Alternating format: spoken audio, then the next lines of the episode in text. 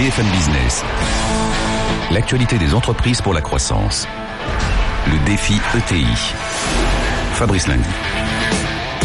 Bonjour à tous, faisons grossir nos PME, écoutons ce que les ETI ont à nous dire. Justement, chaque week-end, vous savez, on vous les fait découvrir sur BFM Business, à la télé, à la radio.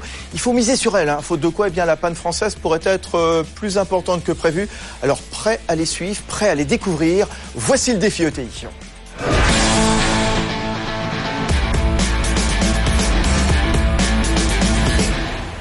Oui, alors ces ETI, vous savez, elles viennent toutes les semaines nous donner des leçons d'optimisme, des bons conseils, des ETI qui se portent bien globalement. Et vous savez, chaque week-end sur BFM Business, on a décidé de mettre en avant eh bien l'un de leurs atouts. Eh bien, gros plan aujourd'hui sur l'ancrage local des ETI. Oui, les ETI qui pèsent quand même 600 000 emplois industriels dans les territoires. 80% des usines de ces ETI, elles sont implantées en province. Un exemple à suivre d'ici quelques instants avec Marc Prikazski, le PDG de CEVA Santé Animale, implanté à Libourne, dans le département de la Gironde. Justement avec nous également Jean Veyrieras, le directeur régional Grand Ouest de la Banque Palatine, qui couvre 33 départements de la Normandie jusqu'à l'Occitanie. Et puis Tahar Meliti, le directeur général de l'Alliance Industrie du Futur. Auparavant, comme chaque semaine, c'est le petit monde des ETI avec Stéphanie Collot. Bonjour Stéphanie. Bonjour Fabrice. Bon Stéphanie, hein, on va commencer ce petit monde avec le lancement, c'était il y a une dizaine de jours à peu près, c'était fin mars, d'une carte professionnelle dans le BTP. Hein, le dispositif, il entre d'abord en vigueur en Nouvelle-Aquitaine, en Occitanie, justement, voilà des régions dont on va reparler dans un instant, avant d'être étendu à toute la France. Oui, et sur cette carte, plusieurs informations, notamment l'identité du salarié, le chantier, la durée du chantier et également des informations sur l'entreprise. Le but, évidemment, est de lutter contre le travail illégal et les fraudes au travail détaché. 2,5 millions de travailleurs sont concernés, ainsi que 500 000 entreprises. Et ça fait 10 ans que les entreprises du secteur réclamer une telle mesure et d'ailleurs ce seront elles qui vont devoir financer l'impression des cartes pour un coût de 10 euros par titre. Voilà, 500 000 entreprises concernées. Les investissements étrangers en 2016 en France. L'Hexagone attire. Bon, c'est bien, voilà une bonne nouvelle quand même. Rapport de Business France et l'agence gouvernementale, l'agence publique chargée de promouvoir l'attractivité qui le dit. Hein. Oui, et le nombre de projets d'investissement étrangers en France a augmenté de 16% en 2016, une première depuis 10 ans, et c'est l'Allemagne qui devient le premier investisseur dans l'Hexagone. Il passe juste devant les États-Unis. L'Allemagne qui investit dans 191 projets, plus 35% par rapport à l'année dernière, et ça représente 5000 emplois créés ou maintenus. Alors pourquoi miser sur la France ? Eh bien, les investisseurs allemands viennent chercher une meilleure productivité et également le coût de la main-d'œuvre hein, dans l'industrie manufacturière qui est inférieur, notamment grâce au CICE. Ah ben justement, tiens, encore une bonne nouvelle pour terminer dans le secteur de l'industrie, toujours.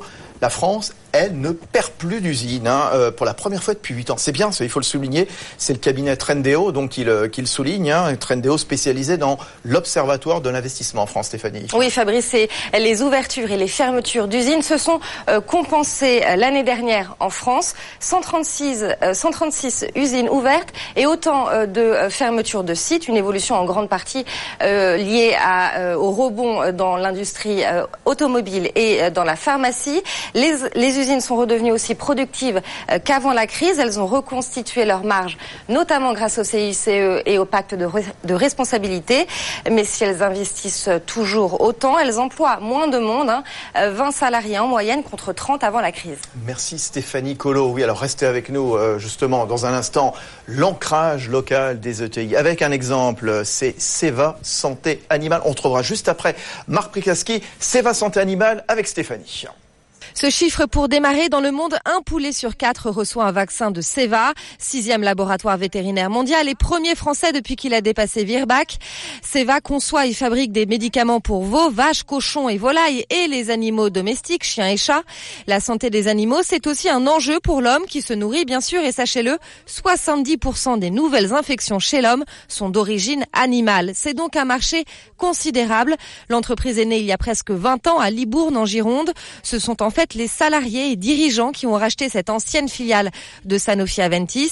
Son chiffre d'affaires, plus de 900 millions d'euros. Aujourd'hui, cette ETI compte près de 4000 employés. L'objectif d'ici 3 ans, se hisser dans le top 5 des plus grands laboratoires vétérinaires mondiaux. Et pour y parvenir, plein feu sur les continents touchés récemment par les épidémies de grippe aviaire, de SRAS et d'Ebola, l'Afrique et l'Asie. Il y a un mois, CEVA a annoncé la création d'une co-entreprise en Chine pour fabriquer des vaccins destinés aux porcs. C'est la moitié de la production mondiale. Un demi-milliard de têtes, c'est dire si ce pays est fondamental pour l'entreprise girondine. Marc Prikazski, alors oui, chiffre d'affaires 2016 sous les 900 millions. Quand est-ce que vous rentrez dans le top 5 donc des grands industriels de la santé animale ? Bonjour, bientôt. On pense qu'en 2020 on sera dans le top 5. On est déjà le premier laboratoire vétérinaire français. Oui, après avoir gagné le match face à Virbac. Hein. Exactement, une croissance à 2 chiffres tous les ans, une dynamique incroyable, des équipes motivées. Pour le moment, ça va bien. Bon, comment vous positionnez face à cette grippe aviaire là dont on a beaucoup entendu parler, qui a conduit à l'abattage de centaines de milliers, voire de millions de palmipèdes? Alors c'est un sujet majeur et en particulier, vous l'avez compris, pour toute la filière foie gras du Sud-Ouest, en particulier pour les éleveurs. On travaille sur un vaccin. C'est compliqué parce que il y a une réglementation qui existe, il n'y a pas de vaccin encore disponible, mais ça viendra. Ouais. Et donc il va falloir que l'ensemble des acteurs, des filières se mettent ensemble pour trouver la bonne solution. On rappelle ce chiffre que nous donnait Stéphanie Collot, hein. 1 poulet sur 4 dans le monde est vacciné grâce à un produit CEVA Santé Animale. Un mot à propos du Sud-Ouest, puisque c'est l'objet de ce défi ETI, donc ce week-end sur BFM Business. Vous êtes implanté à Libourne, hein, avec un site qui a été modernisé l'an dernier, en 2016, 20 millions d'investissements. Vous êtes vraiment l'un des grands acteurs économiques de la région. Oui, absolument. On est une des ETI leaders de la région. Implanté à Libourne, dans le monde rural, la province, content d'y être, même s'il y a quelques années c'était un peu plus compliqué, en particulier parce qu'il y a une très forte attractivité des territoires pour les cadres, les talents. Et donc, d'une certaine façon, on essaie de les capter sur Libourne. Eh ben, on verra justement comment attirer dans les territoires, est-ce que c'est facile ou pas. Jean Veyrieras, justement, directeur régional Grand Ouest de la Banque Palatine, et donc... couvrez quelque part la Nouvelle-Aquitaine, hein, ou Séville, monsieur Prikazski. On nous parle souvent du fameux Mittelstand, donc ces grosses PME exportatrices allemandes et très implantées dans les Länder. C'est quoi ce modèle allemand ? Alors, au-delà du modèle allemand, parce que les comparatifs sont toujours très difficiles, puisque rien qu'en termes de volume, on parle de 4000 peu ou prou ETI en France, ouais, contre 10 000 en Allemagne, ouais. Qui est déjà un élément de différenciation important. On voit bien que là où par contre les ETI se rejoignent en termes de stratégie, c'est sur cet ancrage fort au niveau de nos entreprises de taille intermédiaire en région, l'attachement effectivement très fort à ce positionnement sur les territoires, parce que ça fait partie quelque part de l'histoire de l'entreprise, l'ADN de l'entreprise, et cette complicité maintenant de plus en plus forte qui s'inscrit entre les collectivités locales. On parle même de marketing territorial d'ailleurs. Ah ben on verra justement comment les collectivités font pour attirer à elles des bonnes ETI créatrices d'emplois. On le rappelle, c'est un chiffre qu'on donne tous les week-ends dans ce défi ETI, hein, les ETI qui pèsent quand même pour le quart des salariés français. C'est bien toujours. Tahar Meliti, le directeur général de l'Alliance Industrie du Futur, qui est une association qui rassemble des organisations professionnelles, des collectivités territoriales, justement, notamment les régions, pour assurer le déploiement du plan industrie du futur. Ce modèle allemand, il y a des recettes à prendre là-bas en matière d'implantation locale. Est-ce que l'Allemagne, elle fait toujours rêver avec son Mittelstand ? Eh bien, écoutez, bonjour d'abord. Et alors, effectivement, le modèle allemand tel qu'on le voit aujourd'hui, je pense qu'il est en réalité né de l'organisation même finalement de l'Allemagne en termes de Länder. Et je crois qu'on a une magnifique opportunité aujourd'hui à rattraper finalement ce fameux retard. On citait tout à l'heure ce chiffre de 1 à 3 en termes de TI entre la France et l'Allemagne, et entre 1 à 2 d'ailleurs entre la France et le Royaume-Uni. Oui. Et donc là, le fait qu'on ait constitué finalement des régions fortes avec la compétence économique, je crois que ça va chambouler les choses et que ça va... Ce que vous dites, par exemple, le fait qu'on ait changé, redessiné le paysage régional français l'an dernier avec ces grosses régions, la Nouvelle-Aquitaine maintenant, l'Occitanie également. La Nouvelle-Aquitaine, il faut juste imaginer, c'est aussi gros que l'Autriche, aussi puissant que... Hein, bon, qu'est-ce que ça va changer ? Les interlocuteurs. Vous savez, quand on est un État, quand on a un État centralisé, vos interlocuteurs, d'une certaine manière, c'est les grands groupes. Les interlocuteurs de l'État, qui décident effectivement de la politique économique, c'est les grands groupes. Et là, on change complètement de logiciel. Les interlocuteurs des collectivités locales, ça va être les ETI, ça va être les PME, et donc peut-être une prédominance forte aussi aux ETI que les régions vont pouvoir accompagner sur les territoires de façon beaucoup plus facilement, je dirais. Marc Prikazski, donc à la tête de CEVA Santé Animale, boîte créée en 1999, hein. C'était l'endroit où il fallait être, Libourne. Qu'est-ce qui vous a fait rester? Est-ce que vous avez eu même des envies de changer à un moment? Alors c'est l'endroit où on était, donc ouais. On ne s'est pas vraiment posé la question. On s'est posé à un moment la question de partir, et puis finalement, parce que les... Pourquoi et pour aller où alors ? Ben, on s'est dit, ça serait plus simple peut-être d'être à Paris, parce que finalement, à Paris, vous êtes près du pouvoir central. La France est extrêmement centralisée, centralisateur. Et donc on a été tenté à une époque, sauf que finalement... l'écosystème local fait qu'on se porte mieux, qu'on est mieux considéré, qu'on est plus proche des politiques d'une certaine façon. Vous savez, en fait, un patron d'entreprise, il a besoin qu'on lui dise « vous êtes important, vous n'êtes pas un voyou », ce qu'on a entendu pendant longtemps, « on vous aime, on a besoin de vous ».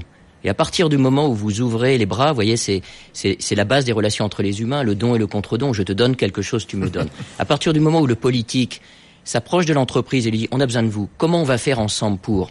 réussir ce pari, ça marche. Ah, c'est pas compliqué. Alors, Libourne et puis Loudéac aussi, dans les Côtes-d'Armor. Alors, vous avez investi 6 millions d'euros dans une usine donc pour développer des shampoings Douxo pour animaux. Oui, vous vouliez me dire quelque chose, Jean Veyrieras de la Banque Palatine. Oui, en complément de ce que disait M. Prikazski, ce qui est intéressant aussi, c'est qu'on voit bien, on parlait des collectivités locales, les dotations de l'État sont en baisse. Ah oui. Il y a une dizaine de jours à propos de la campagne électorale, justement, bien sûr. Besoin de ressources, et les entreprises sont des gros contributeurs, représentent peu ou prou dans les budgets des collectivités locales, au moins 40% des recettes des collectivités locales. Donc on voit bien qu'il y a des enjeux partagés pour effectivement drainer autour d'ailleurs peut-être de certains phares dans des régions comme Bordeaux sur la nouvelle région, ou Lyon sur la nouvelle région aussi, Auvergne-Rhône-Alpes, de métropoles importantes, puissantes, qui peuvent rivaliser et avec les Barcelone, les Milan... ou Düsseldorf. On voit comme ça ces ETI très implantés en région. On le voit dans le défi ETI chaque semaine sur BFM Business. Donc, on a donné la parole à TLD, PBS, Sazic, Toine, l'Orne, la Seine-Maritime, le Forez dans le département de la Loire. C'est l'une des forces des ETI, Tahar Meliti, d'être implantées comme ça en région. C'est un atout. Mais oui, c'est un atout parce qu'effectivement, d'abord, elles sont conscientes de leur écosystème. Je reviens toujours à cette différence entre grands groupes finalement et ETI, PME. C'est qu'elles sont beaucoup plus conscientes de leur écosystème et donc elles peuvent en profiter d'une manière... d'abord elles peuvent en profiter peut-être d'une manière beaucoup plus forte parce qu'elles sont encore une fois très proches, et en même temps elles peuvent aussi l'alimenter de façon beaucoup plus forte et vertueuse, et donc on a cet équilibre très fort entre ce que vous disiez à juste titre, c'est-à-dire ce que je te donne et je te redonne, enfin et tu me redonnes une contribution, et ça c'est la richesse effectivement de l'implantation régionale, de la proximité régionale. Et concrètement justement, comment les collectivités locales, les collectivités publiques assurent la promotion de ces PME, de ces ETI. Allez-y, Marc Prikazski à la tête de CEVA.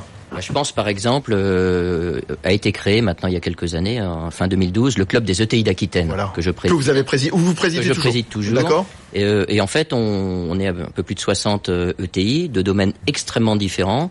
Et en fait, on partage nos problématiques. On travaille sur un certain nombre de défis. On a 4. Vous parlez de quoi ? Ça sert à quoi alors un club, déjà, vous voyez le défi Aquitaine.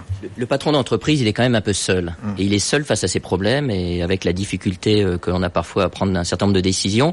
Et donc de côtoyer des entreprises de maturité différentes qui permettent de, par exemple, se poser la question d'une implantation à l'étranger, des modèles d'implantation à l'étranger. Moi, j'ai souvent des questions, mais aussi simples que j'ai besoin de recruter quelqu'un aux États-Unis, ça coûte ce prix-là, est-ce que c'est normal ? Et on envoie ça dans le club, et le club, voilà, et on dit, bah oui, c'est normal. Si t'es sur la côte est, oui, c'est un certain, voilà. Donc j'ai besoin d'un avocat au Pakistan parce que j'ai un sujet. Vous voyez, c'est des Voilà, c'est du partage d'informations, c'est aussi se concentrer sur un certain nombre de sujets, les ressources humaines par exemple. Voyez, mais alors ça quelque part vous partagez entre vous, et c'est très bien, c'est une sorte de club, hein, ce club ETI Nouvelle-Aquitaine comme il en existe dans d'autres régions, mais les collectivités locales justement, quelles sont les relations avec les pouvoirs publics, avec les entreprises, qu'est-ce qu'elles vous apportent justement? Alors déjà, vous voyez, dans notre club, on a un membre permanent d'honneur parce qu'il était cofondateur, c'est le président de la région, Alain Rousset, ouais, qui très régulièrement, presque à chaque fois qu'on fait une réunion, se joint à nous, une fois par mois. Ouais. C'est quand même incroyable parce que vous avez le contact directement avec un politique et vous pouvez partager les problématiques que vous avez avec cette personne. C'est quelque chose qui est absolument énorme. Et puis, la région nous a mis par exemple à disposition des personnes qu'on appelle des référents. Chaque entreprise a un référent qui va permettre de comprendre toutes les structures. Par exemple, le référent connaît bien l'entreprise, donc il sait que l'entreprise se penche sur tel sujet spécifique technique et va pouvoir faire le pontage avec une université, par exemple, et trouver l'autre start-up qui travaille également sur le même sujet. Donc c'est souvent, vous voyez, c'est souvent un problème de relation. Il joue un peu un rôle d'entremetteur. C'est ça. Alors que moi j'ai découvert entremetteur, mais pas dirigiste. Non, exactement. Voilà. Mais d'accord. Exactement. Entremetteur, mais pas. C'est exactement ça. C'est qui les bons interlocuteurs d'une PME, d'une ETI en région? Vous avez cité le président de la région. C'est quoi Tahar Meliti de l'Alliance Industrie du Futur. Tout dépend des sujets, évidemment. Heureusement, il y a une multiplicité d'acteurs parce que. Est-ce qu'ils connaissent bien l'entreprise, ces acteurs publics? Oui. Ouais. Alors, de mieux en mieux. Oui, de mieux en mieux, mais en plus c'est toute la collection. Effectivement, encore une fois, pour chacun des sujets, il y a des pertinences à avoir plutôt accès à CCI, plutôt accès, aux chambres de commerce, pardon, plutôt accès effectivement directement aux régions, aux exécutifs régionaux, parfois accès à la BPI. Enfin, il y a quand même une multiplicité d'acteurs qui sont pertinentes pour des actions. Alors, multiplicité d'acteurs, ça tombe bien que vous me disiez ça quand même, Tahar Meliti, parce que j'ai l'impression que les collectivités locales développent de plus en plus des structures à vocation économique. Est-ce qu'il n'y en a pas trop, justement? Est-ce qu'il n'y a pas un empilement? Est-ce que c'est pas un peu l'occasion, parfois, de clarifier les compétences?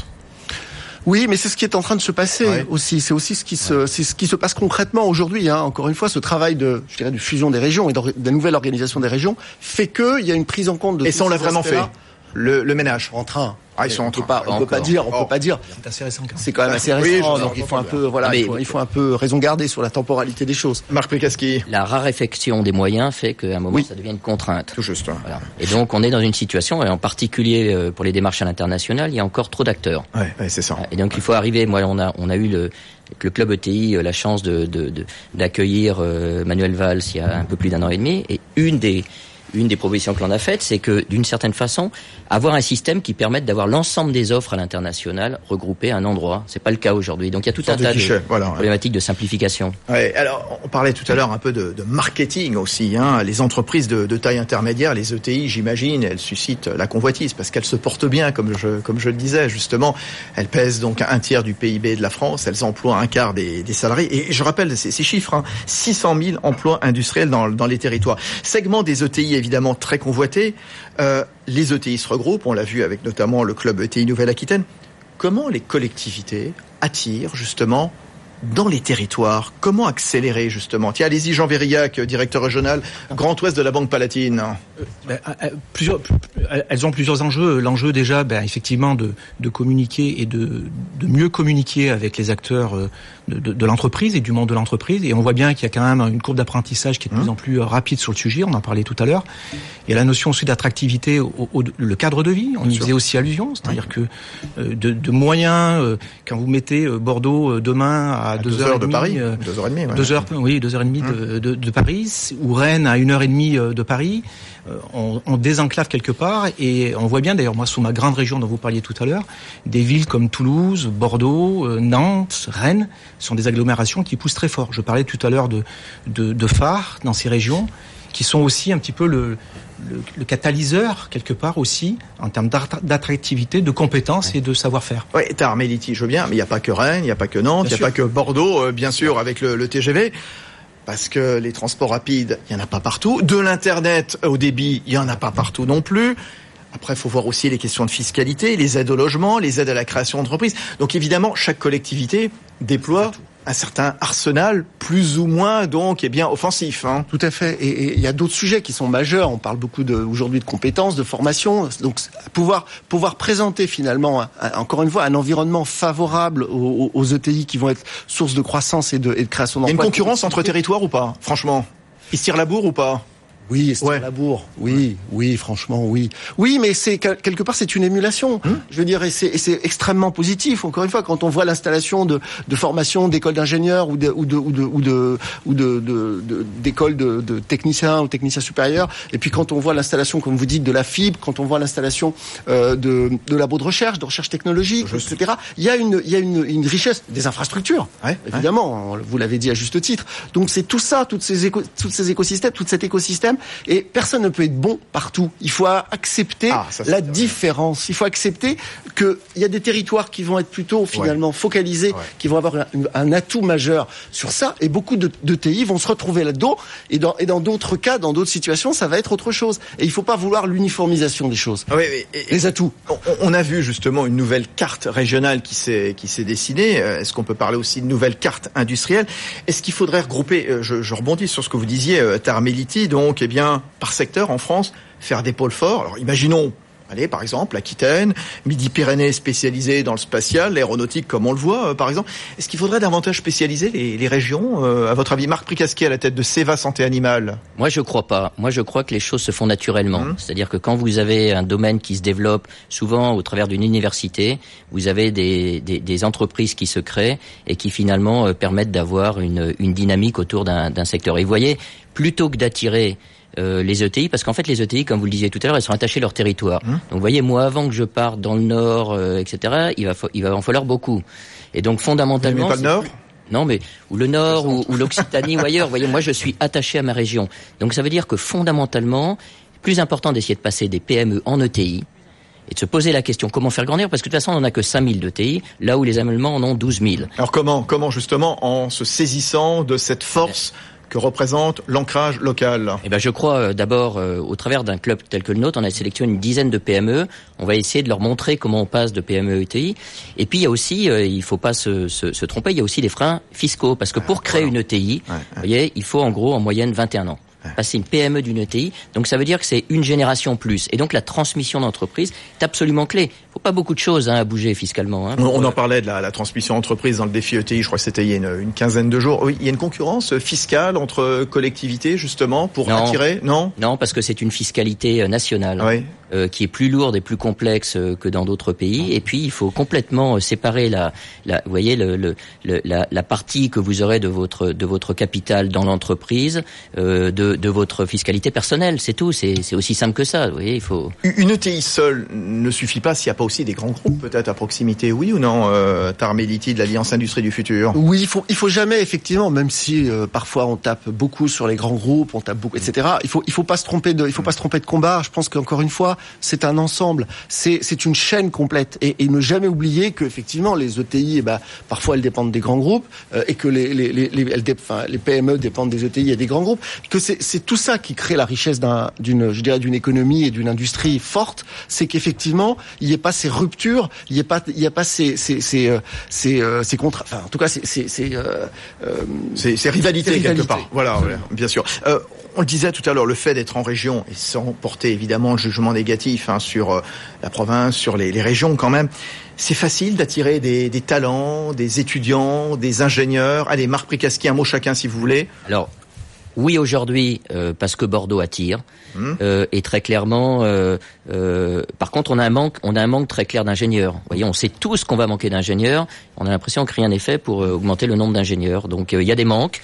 Nous, on essaie de se mobiliser pour essayer d'orienter les formations des personnes. Oui, avec aussi la nécessité peut-être de faire émerger, développer des start-up créatives. On en parlait avec Élisabeth Ducottet, qu'on va retrouver d'ailleurs dans un instant, la patronne de Toine, justement, dans la région de Saint-Étienne, Tahar Meliti. Oui, effectivement, je pense que il faut penser à l'avenir. Il faut penser à comment nos ETI vont se projeter dans l'avenir. Il faut penser à cette transformation qui est en train d'apparaître. Juste un chiffre, si vous me le permettez.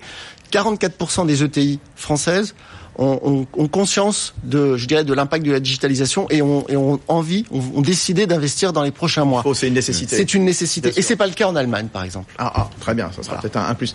Jean Veyrieras, on termine avec vous. Oui, très clairement, pour rencontrer pas mal d'entreprises sur le terrain et sur ce grand territoire, le propos revient assez systématiquement des difficultés rencontrées par les principaux acteurs de trouver les compétences. Et vous allez dire que j'insiste, mais effectivement, cette notion de métropole qui pousse, à travers la formation bien évidemment, mais pas que, permettent aussi, parce que c'est dans le cadre de vie, on voit bien que ces nouvelles générations sont aussi sensibles à tout ça, permettent aussi d'attirer des talents, bien que effectivement on puisse manquer par-ci par-là, et entre autres tout particulièrement d'ailleurs, d'ingénieurs et d'expertise sur des dimensions plus techniques, on va dire. Bon, Jean Veyrieras, le directeur régional Grand Ouest de la Banque Palatine qui nous accompagne dans ce défi ETI chaque semaine, Tahar Meliti, le directeur général de l'Alliance Industrie du Futur, et Marc Prikazski, donc à la tête de CEVA Santé Animale, installée à Libourne.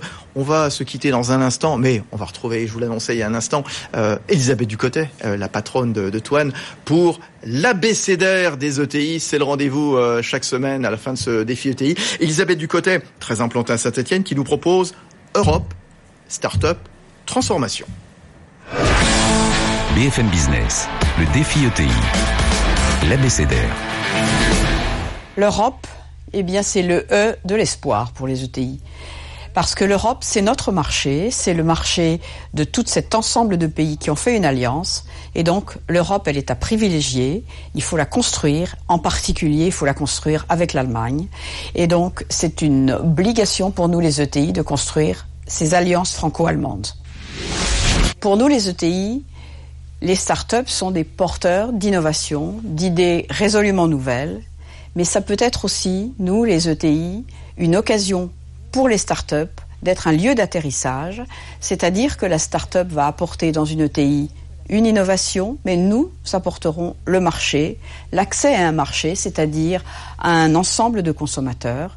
Et c'est ainsi qu'on peut faire des alliances qui sont très positives entre les start-up et les ETI. Aujourd'hui, nous sommes tous dans une étape de transformation de nos ETI, de transformation digitale. Se transformer, pour nous, ça n'est pas repartir à zéro, ça n'est pas annuler notre histoire et notre passé, c'est au contraire conduire à partir de ce que nous sommes une modification de nos méthodes, de notre management, et pour apporter un service plus complet et un produit plus complet à notre consommateur. Transformation, start-up, Europe, les trois mots choisis par Élisabeth Ducottet à la tête de Toine. C'est fini pour ce défi ETI. Le week-end prochain, eh bien, on sera évidemment tous ensemble. Gros plan sur l'emploi. On parlera apprentissage, formation, recrutement. Rendez-vous avec de nouveaux experts, des patrons d'ETI. Très bon week-end à tous. BFM Business, le défi ETI, l'actualité des entreprises pour la croissance.